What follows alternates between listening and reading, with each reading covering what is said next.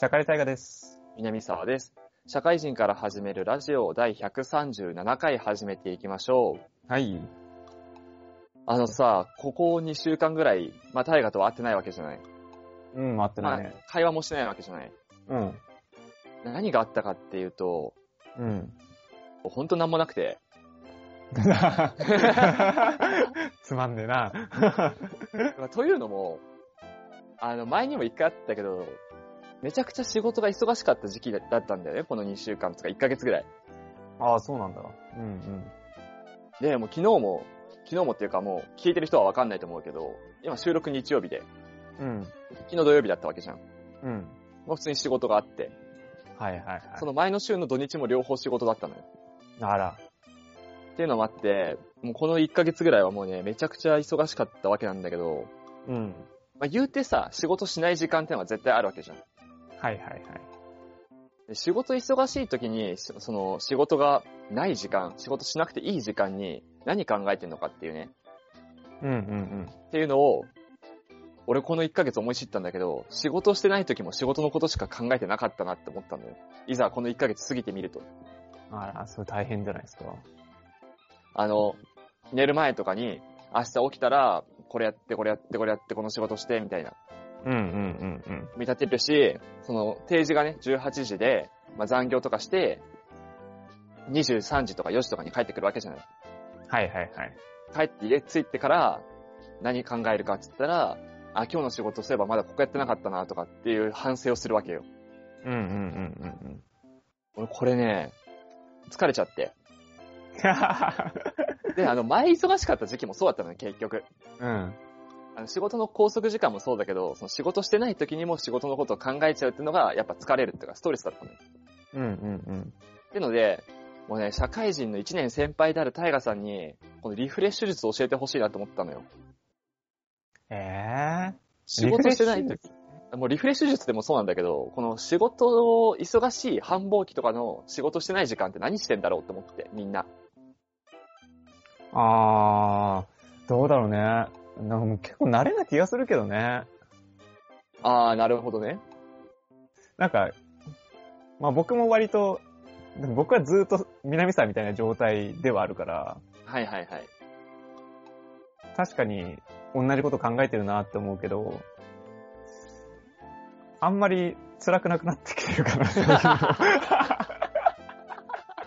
慣れてきてるね。近うん。あ、それで言うとね、南沢と違うのはあんま反省はしなくなってきてるかなっていうのはあるけど、はいはいはい。なんか起こったことに対して諦めるとか、うん。あの、あんまり自分、まあ、究究極論仕事を押し付けたあいつのせいだなとか、はいはいはい。とか思えて、そういうことはしなくて、寝る前に明日こういうことしようとかってやっぱ考えて寝るけど、はいはい。まあある種ちょっとは諦めることがリフレッシュの術でもあるかなと思うけどね。あ今聞いててちょっと思ったんだけどさ、うん。タイガーと違うところのポイントとしてさ、土日なんだよね。はいはいはいはい。俺14連勤だったわけよ、要は。はいはいはいはい。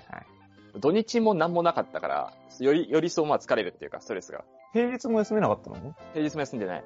あら。じゃあどっかでバコって休んだね。そうどっかでバコッと休む。もう今週とか休もうかなと思ってるんだけど、うんこの土日のリフレッシュもなかったからさ、ああ、それはね、な積み重なる。まあ僕だったらね、土日があるから、ね、そうそうそうそうそこは、なんとか5日間耐えられるけど、それがないってなるとね、まあ忙しい、その、平日忙しかった時の土日とかはもう全然仕事のこと考えないでしょ。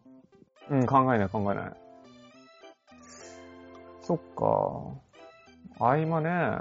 そこきつかったのかなとも思うけど、やっぱ土日やっぱ考えないよね、その普通の時は。うん、まあ本当に忙しかったらね、考えるけど、普段は考えないかな。まあ諦めて、土日は仕事するもんじゃないってこと考えるし、うん。って思うけど。まあ、ちょ14連勤ってことを前提にして考えると、うん。何か考えなくていいことやるっていうのが一番ですかね。ああ、でもそれねあるかもね。なんか、妙に片付けはかどるとかね。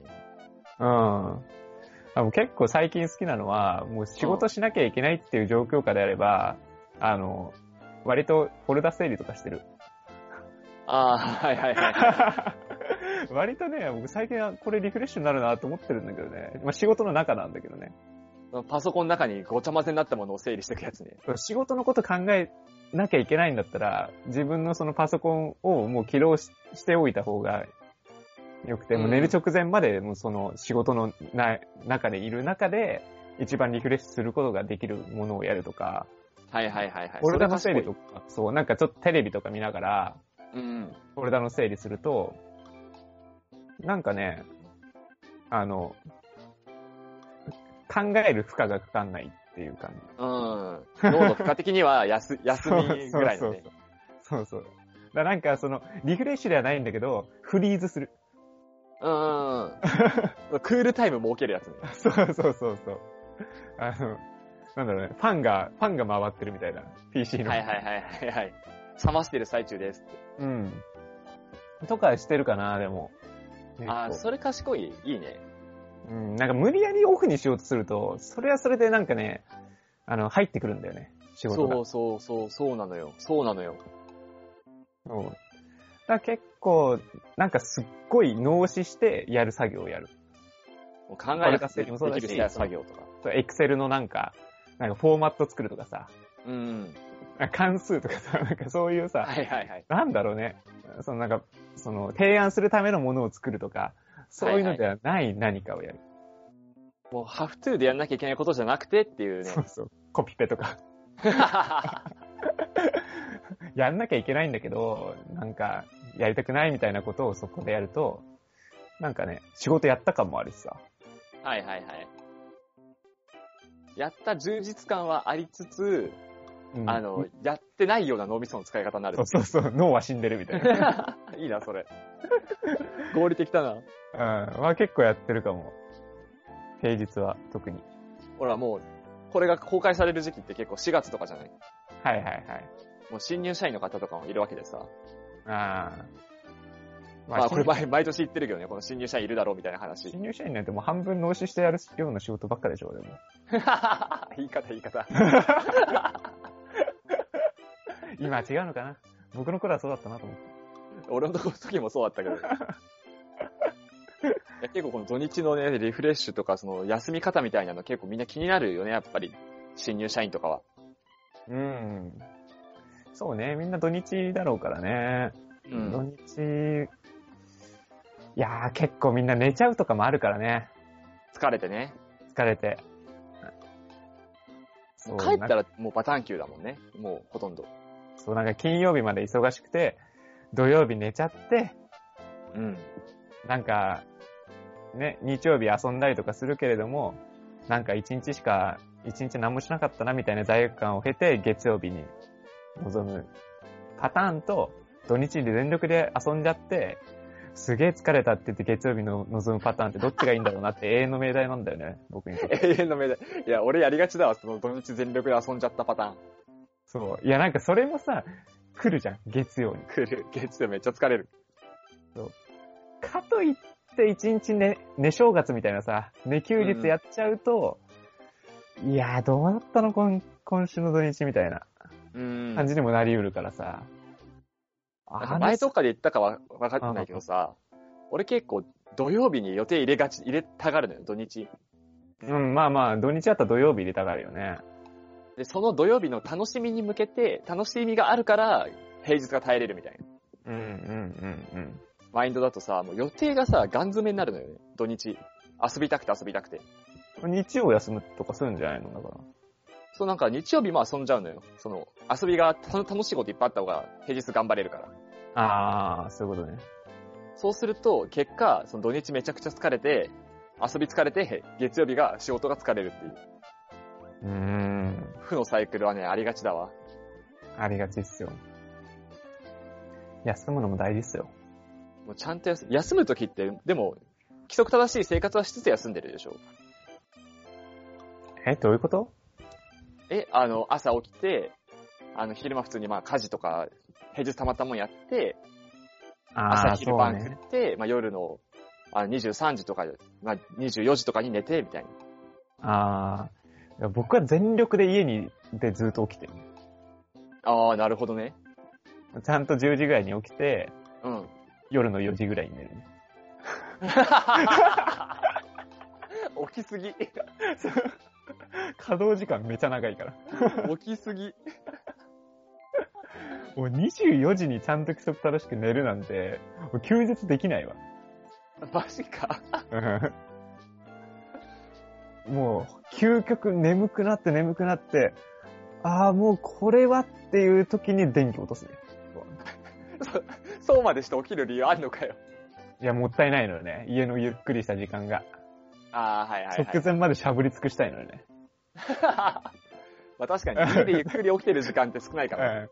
だから、あの、僕からすると、南す、あの僕が行ったどっちでも僕は疲れてるの、いつも。はいは いはい。その、土曜日遊んで、日曜日全力で家であ、あの、休んで、しゃぶり尽くした上で寝て、月曜日寝不足なのよ。 バカ野郎だろ。そう。遊んだ、土日遊んだら遊んだで疲れるのよ。はいはい、まあまあまあ。これはもうね、あの、解決するには週3休むしかない。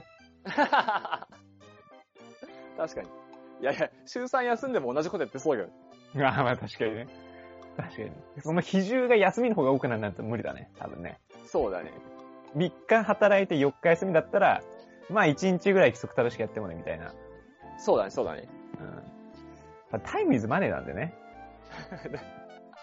そう、起きてる時間のね、タイム。うん。これもう仕事は二の次なんで。皆さ間ん、違いない。ほんと人生にとって仕事は二の次。よろしくお願いしますって感じ。そうね。それを踏まえて、社新社会人の方は頑張ってほしい な。祝よろ。胸に刻んで生きた方がいいよ、それは。タイムイズマネー、仕事は二の次。そうだ。遊んで、休んで、仕事は、ね、眠い目こすってやりましょうって感じでいいアドバイスだ、社社会人に向けて。すよ。いいんだよ。いいね。じゃあオープニング終わらせて本編入りますははい。じゃあ今日は大河の世界史です。よろしくお願いします。いよ。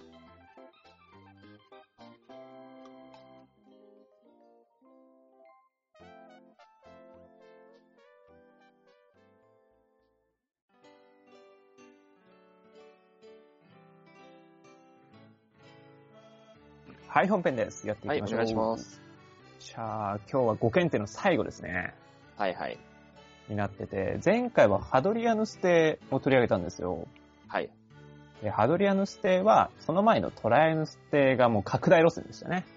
うん。アルティアを攻めて、ダキアも攻めて、みたいな形で、拡大路線をハドリアヌス帝っていうのは、いや、ちょっと拡大しすぎじゃないってことでね、ちょっと、その属州を、えー削ったりとか、うまい作戦でね、削ったりとかして、防御路線だね。うん。防御壁を建てたりとかして、ちゃんと防御をして、また一方で、結構ね、中のこの元老院とかを、えー暗殺しちゃったりとか、まあ真相はわかんないですけど、暗殺をして、えー元老院に嫌われてた、みたいなところもあったりとかしました。はい。で、もう一つの特徴が、男性が好きだったっていうね。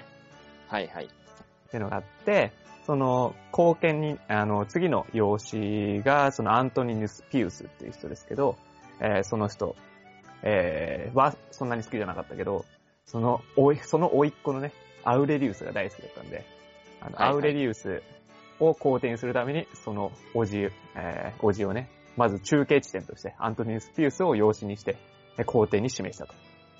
いった感じになっております。はい。で、えーと、アントニヌス・ピウスがですね、皇帝になったところから話していくんですけれども、皇帝になった時はもうすでに51歳だったんですね。この人はいはい。えーただ、えー治世自体は23年もやるんですよ。はいはいはい。このピウスさん。で、一番の特徴が、あの、最もね、この時代っていうのが、大規模な戦争が全くない時代だったんですね。うん。細かい戦争ってなったんですけど、まあ、大規模なやつは何にもないです。で、災害もなくて反乱もない。だから五検定の時代の中で最も平和な時代。はいはい。だからあんまり言うことないです。 なるほど。で、まあこの人っていうのは、アントニー・スピウスさんは、まあ、文官から割と成り上がった系になるので、あの、はい軍に対する命令もそんなになかったっていうところがあって、力を入れたのは内政の方だね。だけあの、貧民救済をやったりだとか、法の改正をやったりだとか、えっ、と、結構ね、種族、えーい、いろんな種族を同じように生活できるように水準上げたいよって思ってたりとかしたから、奴隷のね、市民権獲得の条件を緩和したりだとか、えーあとはもう文化、芸術分野とかね、学者の給料を上げてあげたりだとか、各地に劇場や神殿を建てていったっていうのもあったりとか、あとは外交政策とかもね、えー結構輸出輸入みたいなところも促進させて、えーお金を非常に蓄えたと。はいはい。あローマの国力としては最も引き上がったっていう時代にはなるわけです。はいはい。で、じゃあようやく、あの、161年にピウスさんって亡くなって、えーはいその次にマルクス・アウレリウス、最後の5検定の皇帝ということでございます。今日この人を話したいんですね。はい。で、はいえっ、と、このアウレリウスはハドリアヌスに超気に入られてた。うんっ。てのがあるから、もう、あのね、もう皇帝になるべくして存在してたわけですよ、もうすではい。に。幼少期から。だからもう、家庭教師も17人ぐらいいたらしいですね。はいはいはい。もう本当に英才教育の英才教育を重ねてたと。うん。で、えっ、と、アウレリウス自身も、ものすごい人格者になってます。うん。で、えっ、と、哲学者であったんだよね。この人はいはいはい。で、えっ、と、哲学のパートで話したんだけど、この人はストア派の人なんですよ。はいはいはこのいス。トア派っていうのは、まあ、ストア、えっ、と、ストイックから語源、ストイックの語源になってて、その禁欲主義ですね。うん。まあ、理性をね、強く持つと。まあ、ざっくり言うとね。っていう感じになって、えっ、と、今でも非常に有名な哲学書、自世録っていうのを書いてるんです。アウレリウス。はいはい。だから、鉄人皇帝とも呼ばれてたりもしますね。うんで、えっ、と、まあ、理性を失ってはいけない。己の判断は理性に委ね委ねるべきだと考えて、それをもう胸に刻刻んで生きてるんですね。このアウレリウスさん。だからもう、はいはい。本人にとっても非常に理性的で、あの、人格者で、っていう人としては素晴らしかったね、と。で、このアウレリウスさんはもう19歳でもコンスルになってると。ってなってて、えっ、と、皇帝になるのは34歳なので、結構タイムラグあるんですね。はいはいはい。もう、だから、この19歳の時点でもうすごい権力を持っているのに、34歳まで実直に生きて34歳で皇帝になってるっていうのがあるから、まあ、あの生半可な、あの、人物だったら、もうどっかでクーデター起こしてたりだとか、いろんななんか暗殺を起こしちゃったりだとか、すると思うんだけど、自分を律してね、ただ単純に実直に生きて皇帝にちゃんとなったというところで、はいはいまあ、いい人物だったんでしょうね、というのがあったんですが、がですが、まあ、5検定の最後でもあるので、彼の知性ではですね、目まぐるしくいろんなことが起きるんですよ。はいはいはい。はい。一つが戦争ですね。はいはい。もう就任、皇帝になってすぐパルティアで戦争が起きるんですよ。ボーンって。はいはいはい。あらーってで、しかも負けちゃうのね。あらーと。うんで、えっと、でね、まあ一回負けたから、よーし、じゃあもう皇帝が行くしかねえと。アウレリウス出るしかねえ。ってなって、じゃあ皇帝出陣だーってなったら、アウレリウスじゃなくてルキウスっていう人が来たんですね。ルキウス・ウェルスっていう人が来たんです。はいはいはい。誰ですかこのルキウス・ウェルスっていうのはと。うん。これね、アウ結構面白いんだけど、アウレリウスの、あのー特徴、その、知性の特徴ってっていうのが、共同統治っていう形式をとっていて、はいはい。皇帝は二人いたんですよ、実は。へえ、はいはい。アウレリウスとルキウスっていう人物。はいはい。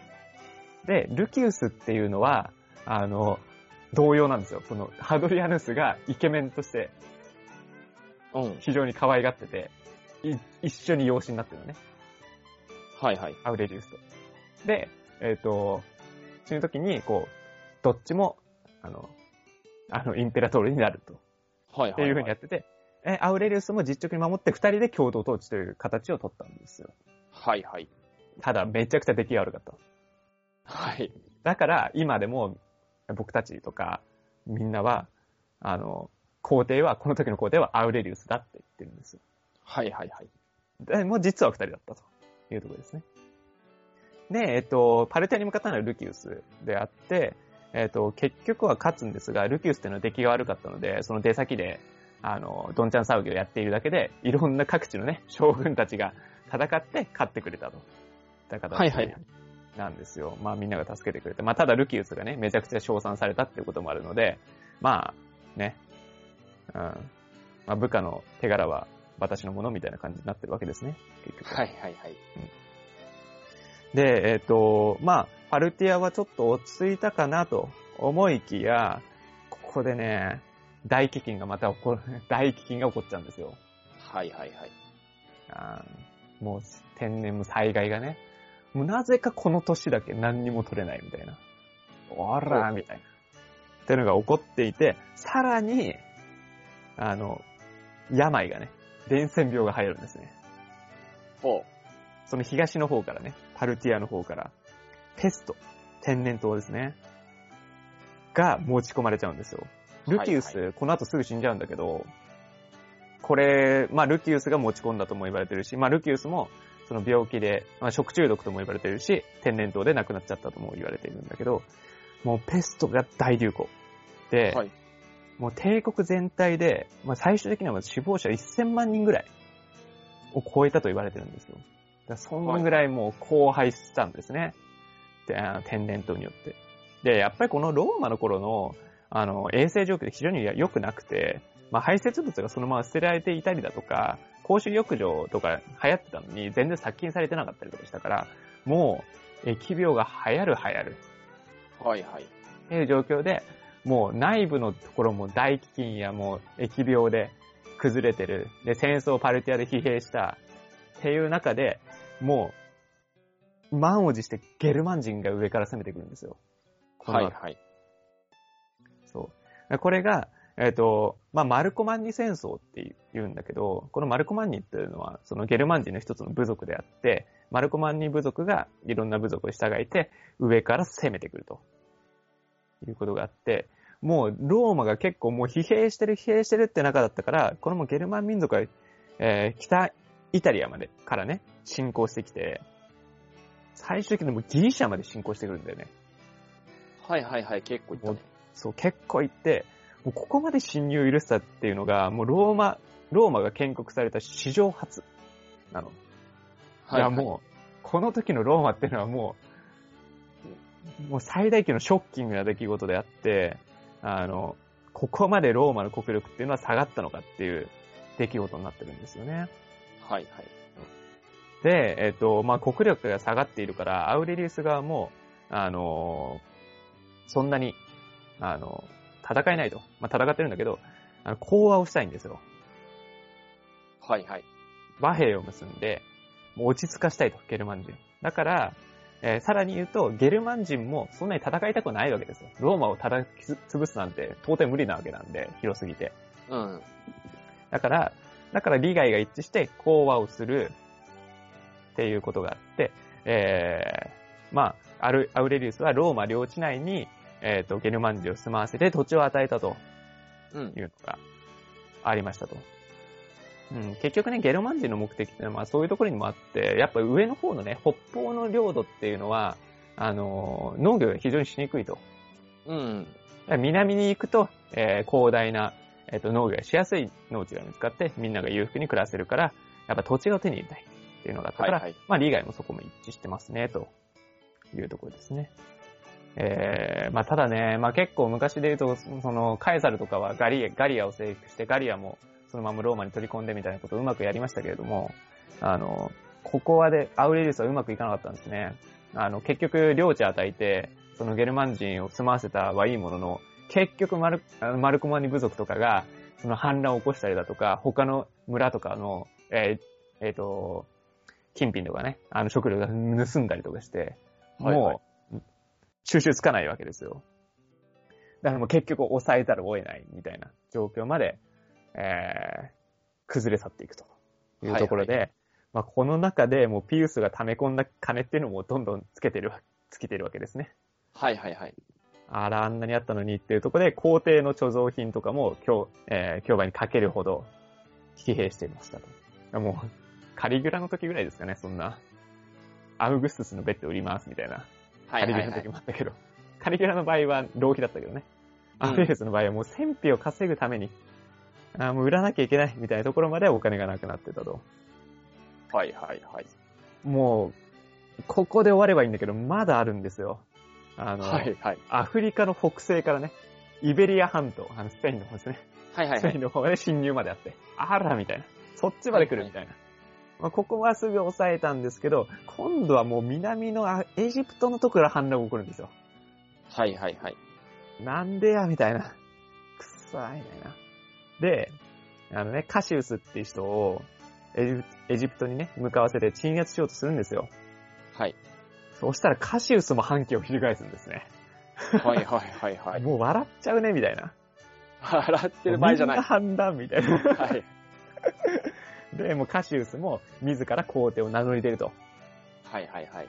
というところで、まあ、この判断のまあ有力な説としては、あの、アウレリウス帝の死の誤報みたいなことが、あの、届いちゃって、だったら俺が、みたいな感じで反旗翻しちゃったっぽいですね。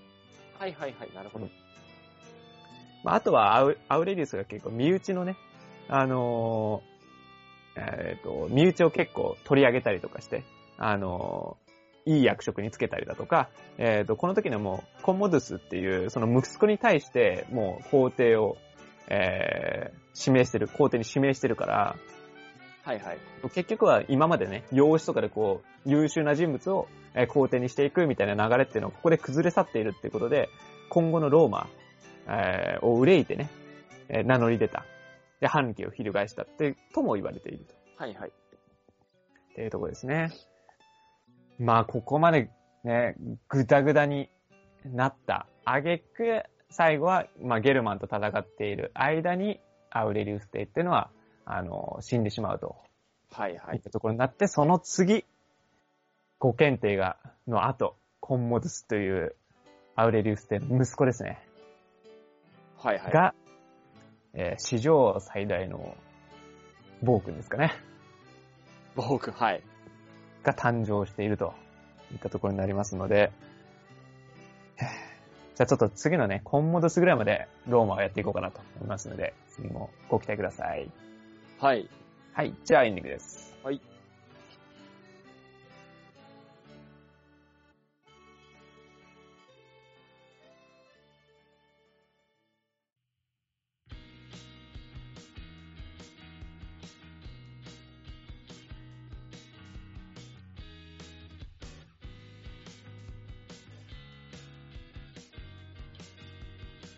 はい、エンディングです。お疲れ様です。いやー、まあ、さっき、エンディングの前にも話したけどさ、うん。まあ、これは無理だよね。いや、まあ無理よ。割と無理難題だよね。これでちゃんとした政治しろって。うん。まあなんかカイサルとかね、アウグストゥスとか、そういう人であればとは思うけどな、そこまでのあのカリスマはなかったってことなのかなとは思うけどね。だからなんかまあ、やっぱ、その自制録とか書いて、学者としてはすごい優秀だし、はいはい。うんまあ人格としても素晴らしかったんでしょうけど、やっぱりそのカルシマ、カルス、カリスマ性は足んなかった。 カルスマはね。カルロスマスね。うん。っていうとこかなと。まあこれがピウスであっても、うん問題だったと思うんだけど、結局は。まあ、大英雄と言われた人レベルでもどうだったかぐらいだね。うん。だ本当にもう全てのピースがうまくいって、あれは収まったのかもしれないけど、うん。まあ、どっかが狂ったら、まあ、こうなっちゃうよねっていうところ。でもある。うん。だからまあ、今でも、りょうくんと言われてるのは、基本的にはこう、まあ、元老院に嫌われてなかったっていうのも、一つあるんですよね。まあ、元老院さんは影響力でかいですからね。うん。だから元老院にはちゃんとやっぱ毎日、毎回出てたんですって。アウレリウスはは。いはいはい。前のどっかの皇帝は、旅行ってたもんね。そう。まあ、ハドリアヌスも嫌われてるし、ドミティアヌスも嫌われてるけど、まあ、実際の力としては良かったんじゃないかな、みたいな。うん。まあハドレーヌスは今でもあの優秀だと言われてるけど。でもアウレリウスは逆かなと。はいはいはい。やっぱ表と裏はあるよねっていう。元老院には好かれてたけどっていうね。そう、人々にも好かれてたし、権力には好かれてたけど、まあ結果としてはうまくいってなかったけど、歴史としては、あの、そんなに悪い風には書かれてないっていうことは、うん。まあみんなから好かれていたことは事実かなと。はいはいはい。っていうとこなんですよね。ここがね。まあだって別にね、人が悪いってわけじゃないもんね。そうなんだよね。時代が悪いっていう。うん。だから失策らしい失策もしてないんだけど、うんうん。でもね、やったことは全部裏目に出てんだよね。結構。はいはいはい。うん。やっぱ、その息子、若い息子を、あの、まあ知性の途中で共同統治みたいなことにしてるんだけど、うん。でもほんと10代とかね、の時からやってて、もうそれもどうだったのかねと。まあそう結ね局。はもう今までの流れっていうのを止めたことによって周りの不満っていうのが上がってくるわけじゃないうん。とか、まあ、アウレリウスの娘とかですね、うん、ルチッラって言うんだけど、ルチッラさんもはいはいはい。もう大役女なんで、あ、そうなんだ。はいはい。うんその後の、あの、コンモドゥスに対していろいろあるわけでね。だからもうはいはい明確にこのアウレリウスの身内っていうのは、あの、ローマ衰退のトリガーを引いたことは間違いない。はいはいはい。身内政治だったっていうのは、割と、失勢だったかもね、それで言うと。まあこれ世の常よね。結構身内政治やってるやつは滅ぶっていう。そうなんだよね。そこは一つあるなルチッタ、ルチッタ。へえ、はいはいはいはい。ルチッラはちょっと次にちょっと話しますけど、この人もね、ダメっ子ですね。ルチッタとコンモ、コンムズス。コンモドゥスもね、コンモドゥスはやばいですね。はいはい。じゃあこれは次回やべえやつの話をすると。うん。だからまあ、ご検定なのかなっていうところだよね。基本的には。ああー、はいはいはい。うん。もう事実だけで言うと、アウレリウスが一番、あの、あの、ダメな鳥が引いてるからね。 果たしてそこが検定だったかっていう。そうそうそうそう。その検定っていうのはただ賢いってだけだったんじゃないのっていう。はいはい。ローマとしての検定だったのかなっていう。素晴らしいって意味じゃなかったんじゃねえのみたいな。検定の件が。だから今伝えられてる歴史と、その実際の歴史っては違うよねっていうところもね、あるんですよ。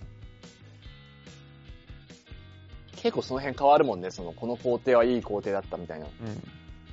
あまりにもこの自制力っていうのが、今でも影響力があったりとか、哲学者として優秀だったっていう。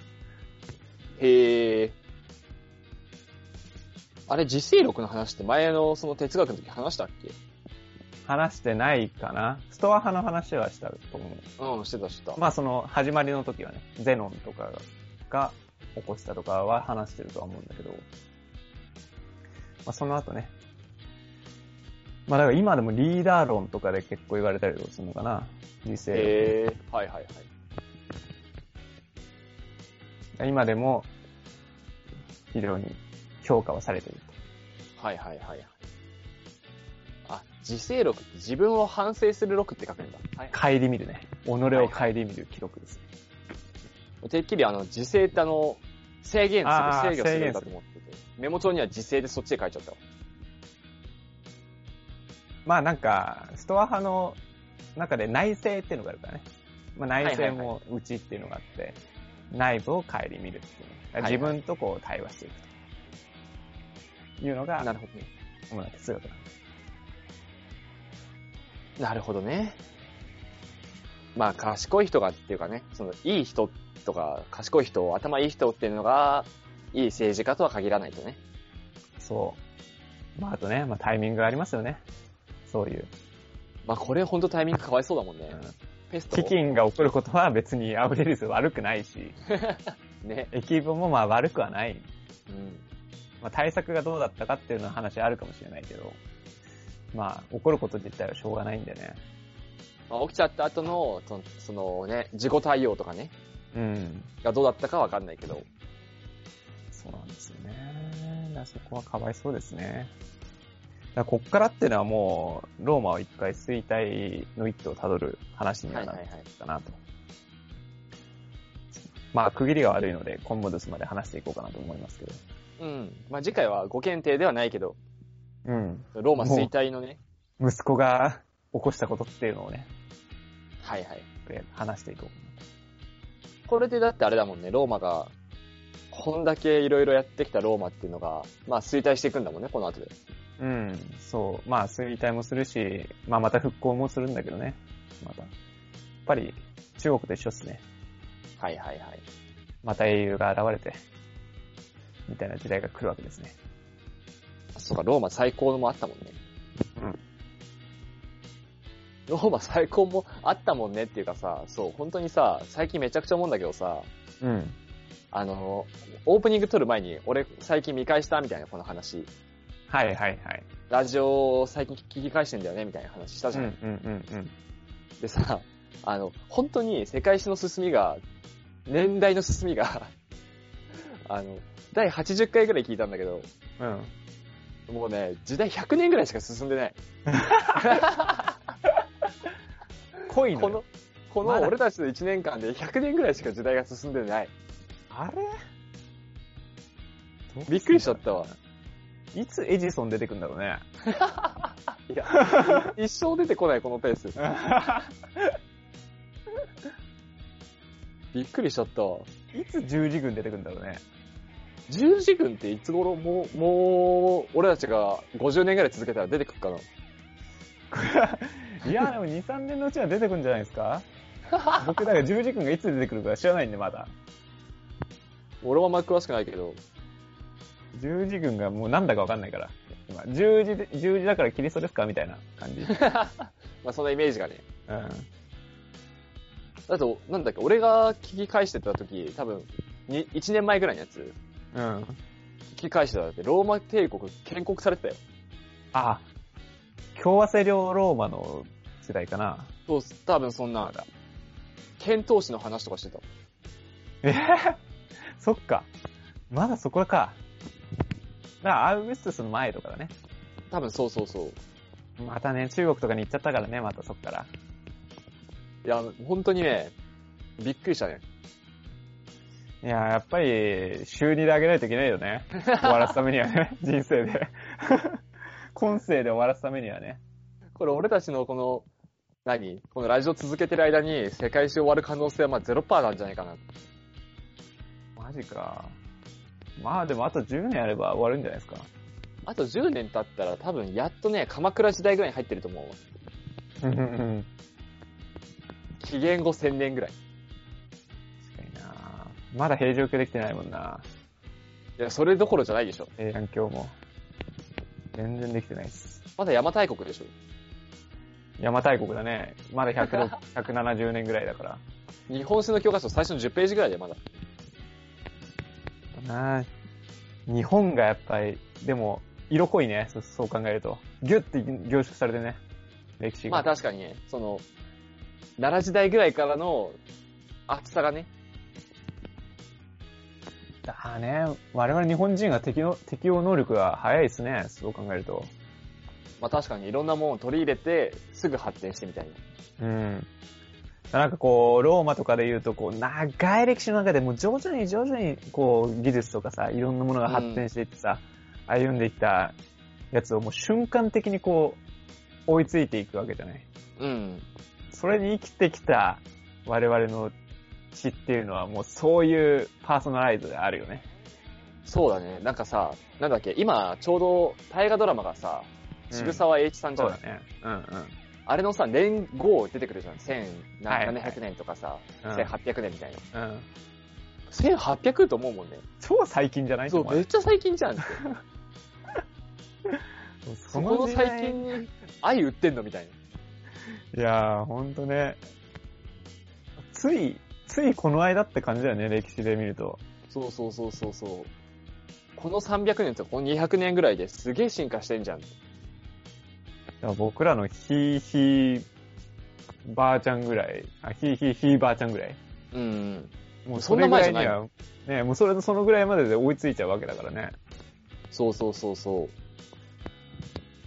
すごい早いよね。早いっていうか、その、濃密。うん。なんかさ、こう、昔、その田舎のおじいちゃんの、あの、結婚し、結婚式みたいな写真を見てたのね。おじいちゃんの結婚式。はいはい。そうそう。もう結婚式でもないんだけど、その、田舎ってさ、今、今でこそさ、やっぱり車が通るようになってさ、コンクリでさ、いろいろこう補正されてるじゃないはいはい。けど、その写真見ると、大名行列みたいになってるの、結婚式みたいなやつが。はいはいはい、はい。白。黒の写真で、なんかこう、あの、おじいちゃんとおばあちゃんがいて、なんか後ろになんか、いろいろなんかこう、え、な、な、参勤交代みたいな。 はいはいはい。いや、だからこいや、そんな昔の時代じゃないじゃんって。本当に。おじいちゃんの、その若い頃の時代って。でもなんでこんおじいちゃの若い子そうね。そんな昔じゃないのに、え何この江戸時代ですかみたいな。江戸時代よりもっと前ですかみたいなぐらいのとこまでやってるから、もうそっからもうすんごい勢いでこう、田舎な、田舎のはずなのに、すごい発展したんだなって思いになったの。うん。それからしたら。そうだね、そうだね。特に大河のとことかは結構、大河のとことか大河のおじいちゃんの方うん。とか、まあ、あれじゃない、北陸の方って聞いたんだけど俺。うん。そうそうそう。あっちとかまさしくじゃない最近やっぱ新幹線もできたしさ、うん。だいぶ開発進んでんじゃないそう。でも今でももう、あんなどいなかとか言ってるけども、そんな、ね、昔からしたら、このす十数年でそのスピードで来てるんだっていう。そうね。うちのばあちゃんも、あの、長野なんだけどさ、うん。長野もさ、その、何、長野オリンピックとかうん。のちょ、ちょっと前っていうか、長野オリンピックの20年前ぐらいの写真見ると、全然本当に、何、江戸時代みたいな。うんうんうん。森と林と獣道しかないみたいな。って思ってたけど、そのオリンピックとかあったぐらいからすごいね、やっぱ開発スピード。そうだよね。道路補正されてるもん、ちゃんと。文明ってすごいわ。なのに俺たちはまだ、紀元前からちょっと行ったぐらいの話。 そうだね。 早く追いつきたいですね。ちょっとスピード感上げていきましょうか。そう思いまして。永遠ローマの話してんじゃないかと思う。俺最近でもね、だいぶはしょってるつもりなんだけどね。まあ、世界史出来事多いからね、やっぱり。うん。まあ、ちょっと期待してくださいよ、ここからのスピード感は。日本、日本式でいきますんで。プシャーもう濃密にねスピードアップしてね。ン、でもまあ、ご検定とかはね、ピックアップするべき人物だもんね、普通に。うん。うん。教科書に載ってるしね。うん。あとね、でもね、文化史とかやりたいんですよね。やりたいこといっぱいあるよね、世界史ってな ると。うん。まあ、哲学もね、まあ、哲学まだ大丈夫かな、溜まってないかなと思うけど、宗教もそうだし、文化史もね、もうそろそろいけるかなっていう。より、またより道への道はいっぱい見えるね。そろそろ溜まってきたかな、みたいな。みたいなところもあるんでね。道歩いてたら、端々に美味しそうなものがあって、そっちに誘惑されるっていう。そうなんですよ。つまみに食っちゃうやつね。だからね、困って、今回のね、ローマが一回一区切りついたところでどこ行こうかなと。キリスト教に手出したら、長くなるなキリスト教手出したら長くなるな。あえてね、いろいろは、はしょってるんでね、そこら辺。うん。いや、まあちょっと今後に期待といったところですかね。そうね。まあ、こっからまたね、あの、いろんな国生まれるしね、ローマの後も。うん。そこら辺ブリタニアが全部拾ってたブリら。タニアがある。ブリタニ ア。そこら辺全部拾ったら大変よ、もう。やらせてくださいよ。いや、全然やってくださいよ。こうですかね。そう、新社会人ですか。そろそろ。ああ、オープニングの話ね、うん。ついてね。あ、まだか。あ来、さ今収録が3末なんで、うん。新社会人が入ってくるわけですね、我々の会社にも。そうだね。いやー、どんな。まあ、新社会人の年には毎年行ってるかもしんないけどさ、ああ。最初ってやっぱ緊張した入社初日入社初日はそうね、緊張したね。まあでもなんかあれじゃないその大学の初日と、うん。とか高校の初日と一緒の感じじゃないああ、はいはいはいはい。わかんないけど、会社によると思うけど、結局は同期としかほぼ合わないから、最初って、本当の最最初。初そうだね。なんかまあ、入社式とかさ、うんあの、入学式みたいなもんじゃん。いはいはいはいいるけど、周りの人。けど別に話さないし、みたいな感じだから、同期と仲良くできるかな、みたいなはいはいはい。気持ち。まあ結局仲良くできなかったけど、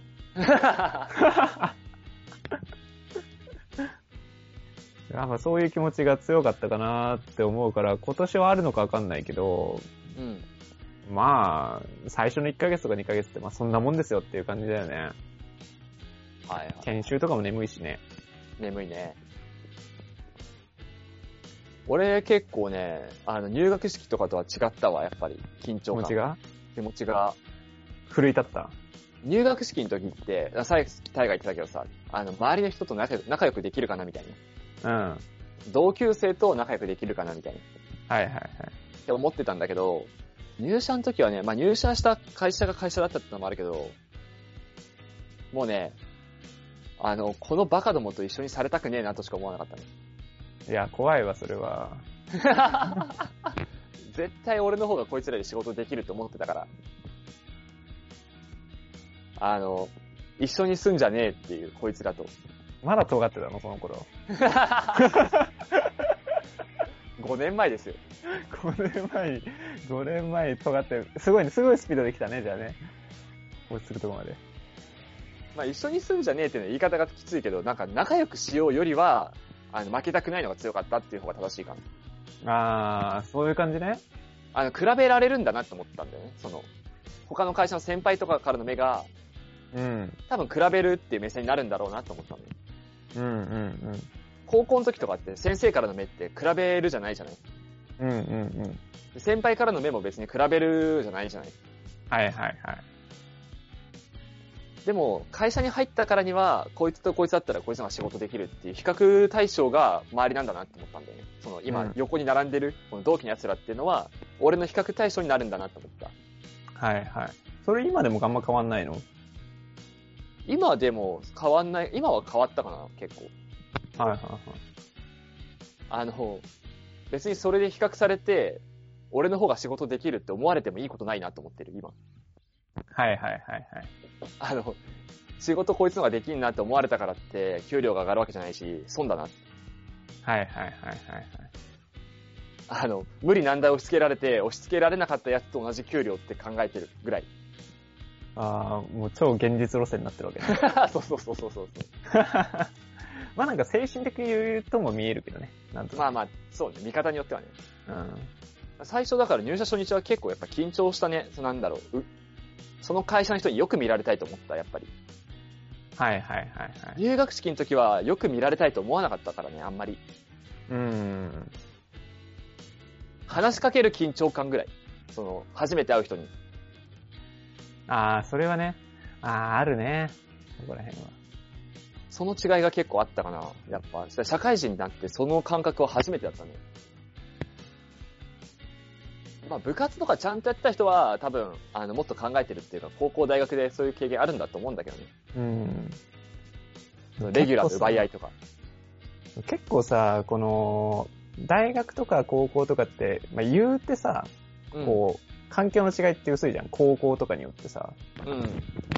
まあ高校は高校じゃんっていう、そうね。はあるけど、会社ってさ、結構目隠しされていくじゃん。うん。まあ、よっぽどなんかインターンとかでずっと働いてましたとかじゃない人うん限り、なんか、そうね。そのなんか実際どうなのっていうのが結構目隠しされていくからさ、そこのなんか未知への不安みたいなのはあったかも。すごい。何やるんだそろううだよねみたいな。あの、バイトともまた違うしね。そうそうそう。どういう仕事をすんのかなみたいなことさえも割とさ、うん目隠しされたまんまいくからさ。そこの不安はでかかったかもなそう、仕事って具体的に何すんのって感じなのよ。大学行って授業受ければいいんでしょじゃないっていう。うんうん。まあ、結構そういうマインドの人もいないその、学校行って授業受けりゃいいんでしょと同じマインドでさ、うん。あなんだろう、8時間過ぎりゃいいんでしょみたいな、その労働時間の。あって考えてまあるね新社会人の方も結構いるのかなと思っちゃうんだよね。ー、そうそうそう。まあ、そっか。まあ、入社して、ね、研修の間とかはまあ、そういう気持ちもちょっとあったかな。はいはいはい。だんだんなんか、一回さ、そういう気持ちになってさ、研修だったら、あ、こんなもんか、もうなんか8時間研修受けて帰るか、みたいな感じでう、んまた配属されても同じまた気持ちがもうもう一回来るんだよね。ああ、そうね。配属決まった後とかにね、うん来るね。え、ここ行くのと思って。え何すんのっていうね。そう。結構でもそのマインドってすぐなくなるよね。その、8時間過ぎりゃいいんでしょ、マインドって。うん、そうね。まあなんか、きっかけとかがあったわけじゃないけど、スッと変わるよね。変わる。まあでも今一周回って8時間過ぎりゃいいんでしょ理論な気もするけど、あー。まあままああまあ。 8時間っていう区切りじゃなくなったのはなくなったけど、あの、与えられたことやっときゃいいんでしょみたいな。怖いマインドだな、それ。 これやっといてって言われたらやっときゃいいんでしょみたいな。うん。 あんまりよろしくない傾向な気がするけど ね。それなんかね、あほんとさ、配属とか決まった時さ、うん。はい俺どっかで行ったかもしんないけど、まあ、僕って結構変わったとこに行ったのよ。はいはい。すごい変なとこに行って、まあ、なんか要は、子会社に出向みたいな。はいしょはっいぱ。な。で、社員数20人ですみたいなとこで、パッて行って、はいはい。なんかもう早々に同期からあの外されたのよ。もはいはいはい。う、存在に、存在になったわけよ。 もう、隔絶された世界に行ったわけだけど、あ本当あの時、なんで僕そこに配属されたのかみたいな感じすげえ気になったの覚えてるんだよね。ああ、結局、それは聞か聞かなかったの人事とか。うん聞いたら、うん。お前が一番研修でわからなかったってね。内面とか、うん。何を考えてるかっていうのが何にもわからなかったから、うん。あの、一番最後に残ったのがお前で、そこだったっていう。見てるね、すごいね、人事の人も。要はだから子会社だから人事もそそこにあって、うん。はその人に任せることにしたっていいはいはい。う。なるほどみたいな。 よく見てらっしゃるわ。よく見てらっしゃる。確かになみたいすごいね、ちゃんと見て、ちゃんと見てんだね、研修でも、その適性みたいなの。な。ないや、あ、そうなのかなそうなのかなそういうの納得せざるを得ないけど。最近だって思うもんね、タイガーやっぱ、タイガーやっぱわかんないから、何もわかんないからさ、人事さえも人事さえもわからない。抜けなかった。ないのかもしんないけどね、適性ってものが。あー、そういうのもね、あるかもね。何やってもよし一緒みたい確かになな。本尖当っにてないねから。。最初の人事は大変ですからね。みんな、もうこれ、多分去年も言ったけどね。人事、人事部に行くかとかね、総務部に行くかとか、そういうのね。割と人生左右されるんでね。最初に何やったかね、会社で。うん。研修は、研修の間に決められたりだとか、まあ事前に決まってるかもしれないけど。うん、まあ会社によってね、いろいろ。うん。だから研修もね、油断できないですよっていう。そうね。 あんまりなんか取り繕いすぎると、あの、その後苦労することになるかもしれないしう、ん。かといってそのまま行き過ぎても大変なことになるかもしれないし。な本当に行きたいとことか、そういうのがあるんだったら、めちゃくちゃ、ネゴシエーションというか、こう、交渉しておいた方が絶対いいだろうなって思うああ、間違いないね、それは。わ。うん。そうあらかじめ言っとくとか伝えとくとか。こういうとこに絶対行きたくないとかでもいいんだけど、うん人事に伝えておいた方が絶対いいと思うよね。うんうん。なんだっけさ俺もこれも何回か行ったことあると思うんだけどさ、やったことないんだけど、俺営業ってやりたかったわ、やっぱり。営業やりたかった。やりたかった。今でも思うね。営業しなきゃいけなかったんだなって。あー。そうなんだ。入社初日っていうか、その入社してすぐからもう、あ、営業じゃねえんだって結構思っちゃったわ。そうか。営業やりたい。やっぱり、なんだろう、花形的な意味であの、なんかさ、あの、営業って物、まあ、俺たちが作ったものを売るわけじゃん。会社が作ったものを売りに行くわけじゃん。で、つまりさ、あの、自分たちの商品扱ってる人のと直接会うわけじゃん。うんうんうんで、まあ、まあ、あの、忖度とかあると思うけど、意見が直接聞けてさ、うん。はいはいはい。自分たちが作っ、こういうコンセプトで作った商品を、そのコンセプトを受け取ってくれてんのかとか、はいはいはい。あの、直接の声聞けて、かつ自分たちの商品がどういう人に渡ってんのかっていうのを知れる機会じゃん。ああ、それがないと結構ね、その、働く意味合いとしてね、そうそう。その後の働くモチベーションとかにもつながるし、俺たち何売ってんだっけみたいな。はいはいはい。何を誰に売ってんだっけそうみだねたいな感覚が今すごい薄くて、はいはいはい、はい。これは営業しなかったからかなと思っちゃってる。はいはいはい。それすごいね、わかりますね。わかりますうん。ちょっとこれ長くなりそうだな。次の意 味話しましょうか。